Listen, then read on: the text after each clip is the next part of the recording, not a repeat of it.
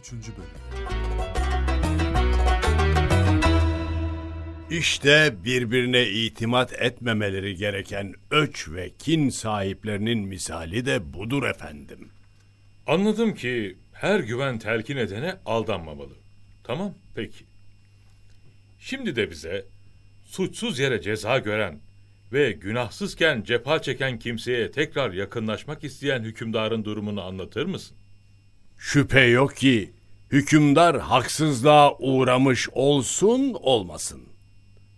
Suçu bulunsun bulunmasın kendisinden ceza ve cefa görmüş gözden düşmüş kimselere tekrar müracaat etmezse gerektiğinde onları yine göreve çağırmazsa bu ülke işlerine zarar verir. Peki bu nasıl halledilir? Bu durumda hükümdara yaraşan, başına böyle bir iş gelmiş kimsenin durumunu incelemek, ondan gelebilecek faydaları iyi hesap etmektir. Devlet sağlam görüşlü kimselerle idare edilebilir. Bunlar vezirler ve yardımcılardır. Bunlardan da ancak sevgi ve iyi niyetle istifade edilir.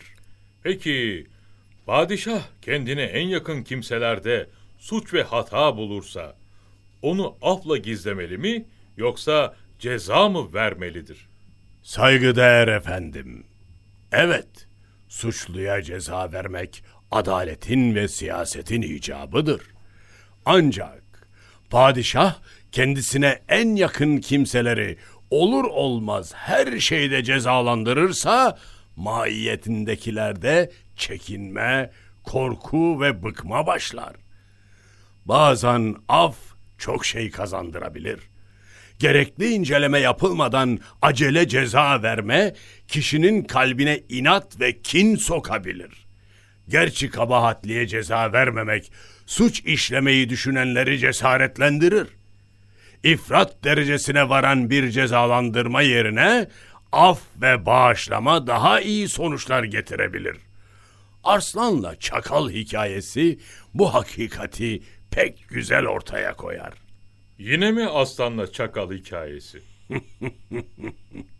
Hayvanların da temsil ettiği mizaçlar, yapılar vardır. Bu olaya en uyan arslanla çakal hikayesi efendim. Ee, o zaman anlat da dinleyelim. Sizi işlerinizden almayayım ama. Devlet işi safsaklanmaz. Zarar vermek istemem. Hükümdara, vezir ve memur bunun için lazım işte. Her işe bizzat hükümdar yetişemez. Merak etme. Düzen sağlam kurulmuşsa işlerde aksama olmaz. Siz nasıl uygun görürseniz efendim. Biz dinlemeye hazırız. Müsaitiz. Ee, biz de anlatmaya hazırız. Hint ülkesinde Farise adında bir çakal varmış. Akıl ve zekada, anlayış ve hassasiyette arkadaşlarından çok farklıymış. Allah korkusuna ise diyecek yokmuş. Hiç kimseye işkence ve zulüm etmez, kimsenin hakkını yemez, yaratılış ve tabiatı et yemekten ibaretken o oruç ve riyazetle nefsini terbiye edermiş. Eti nefsine haram etmiş. Yalnız ot ve kökle beslenerek yaşıyormuş. Hayret. Demek bunu başarabiliyormuş. Evet, başarabiliyormuş ve şöhreti her tarafa yayılmış. O ülkenin kralı olan Arslan bu çakalı merak etmiş. Sarayına çağırmış. Kral davet eder de gidilmez mi? Çakal Faris'e de davete icabet etmiş.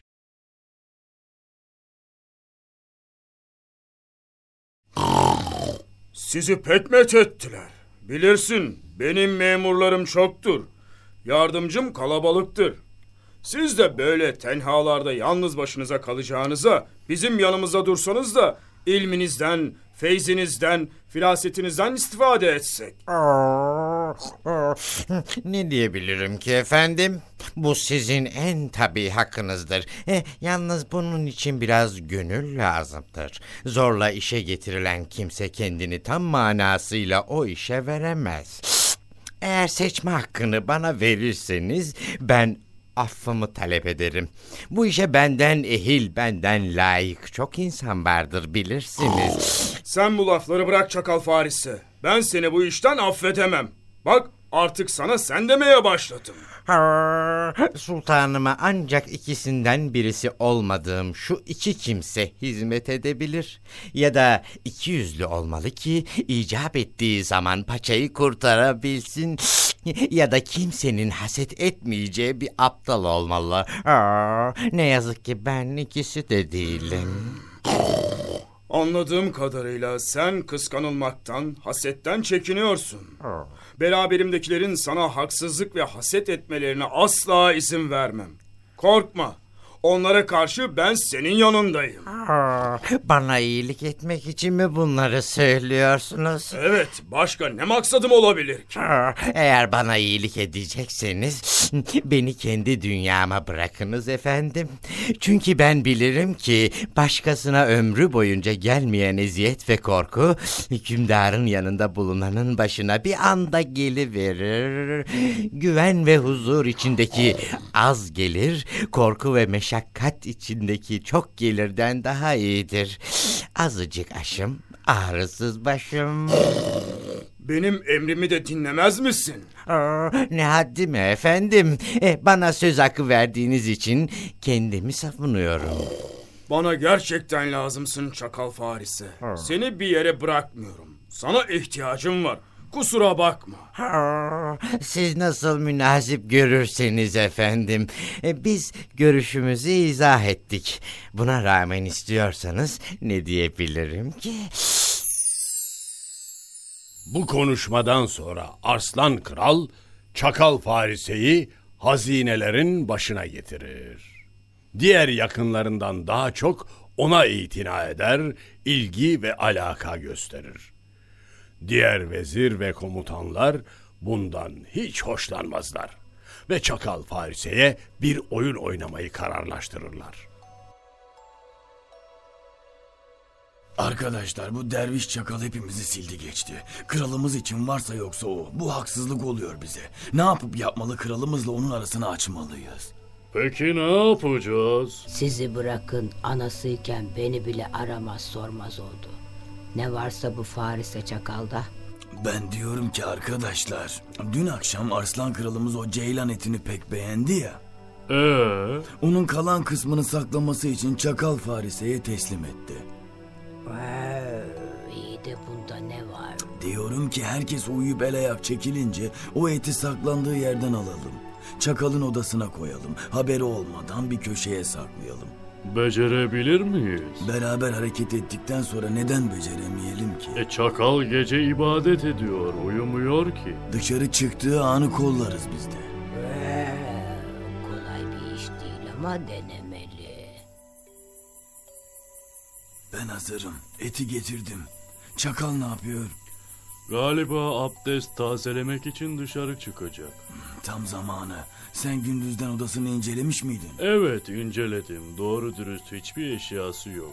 Peki bu eti nereye saklayacağız? Yatağının altından başka uygun yer yok. Ne olursa olsun bunu başarmalıyız. Gizlenelim geliyor. Oh, oh, Allah'ım sana şükürler olsun. Herkes derin uykuda. Sense beni sana kulluğa muvaffak ediyorsun. Sana hamd ediyorum. Sabah olsun da o zaman göreceğiz hamdini şükrünü.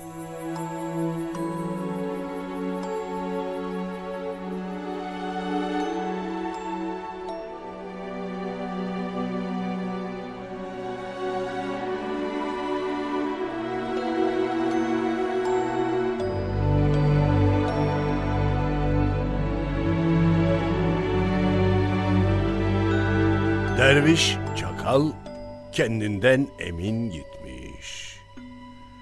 Abdestini tazelemiş. Kıskanç vezirlerse kralın emanetini gizlice odasına saklamışlar. Ve sabah olmuş.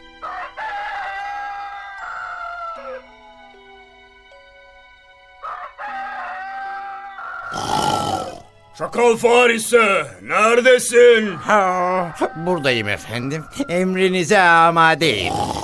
Dün saklaman için sana verdiğim eti getir. Kahvaltı edeceğiz. E, Peki efendim.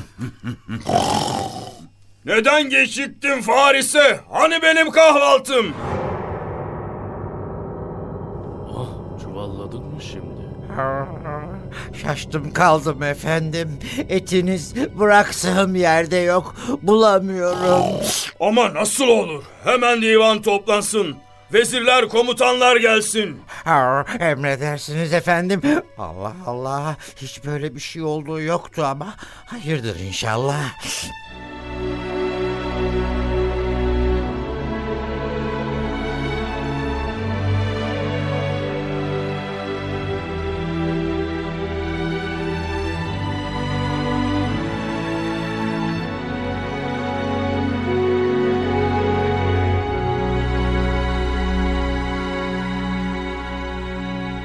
Divan toplanmış.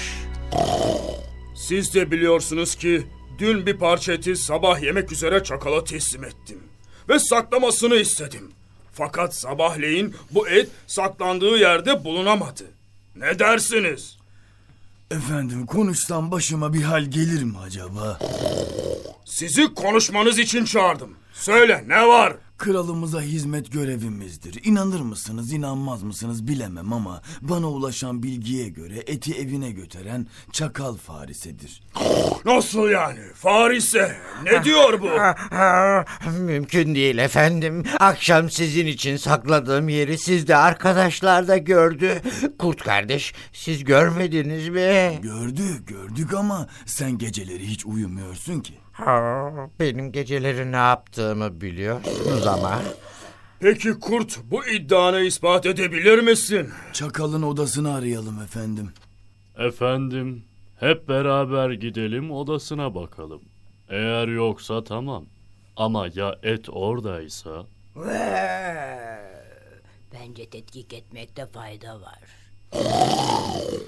Çakal Farisi, kusura bakma. Odanı arayacağız. Sen kendinden emin görünüyorsun ama böyle bir iddia var. Müsaade eder misin? Ha, neden etmeyeyim efendim? Buyurun arayın. Ben kendimi biliyorum ve eminim. Buyurun.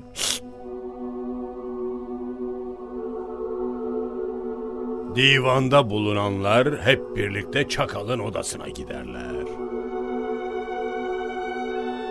Ha, buyurun efendim. Odam burası. Fakat sen odana hiçbir eşya almamışsın. Benim fazla dünyalığa ihtiyacım yok efendim. Bu haliyle bana yetiyor. Hesabını verebileceğim az şey, veremeyeceğim çok şeyden daha hayırlıdır. Başına geleceğini düşünsen şimdi göreceksin. Ama bu odanın neresini arayacağız arkadaşlar? Saklamıştır efendim. Görünür yere koymasını bekleyemeyiz değil mi? İyi de nereye arayacağız Kurt? Yatağının altına bakalım mı? Ha, Bakın, e, buyurun.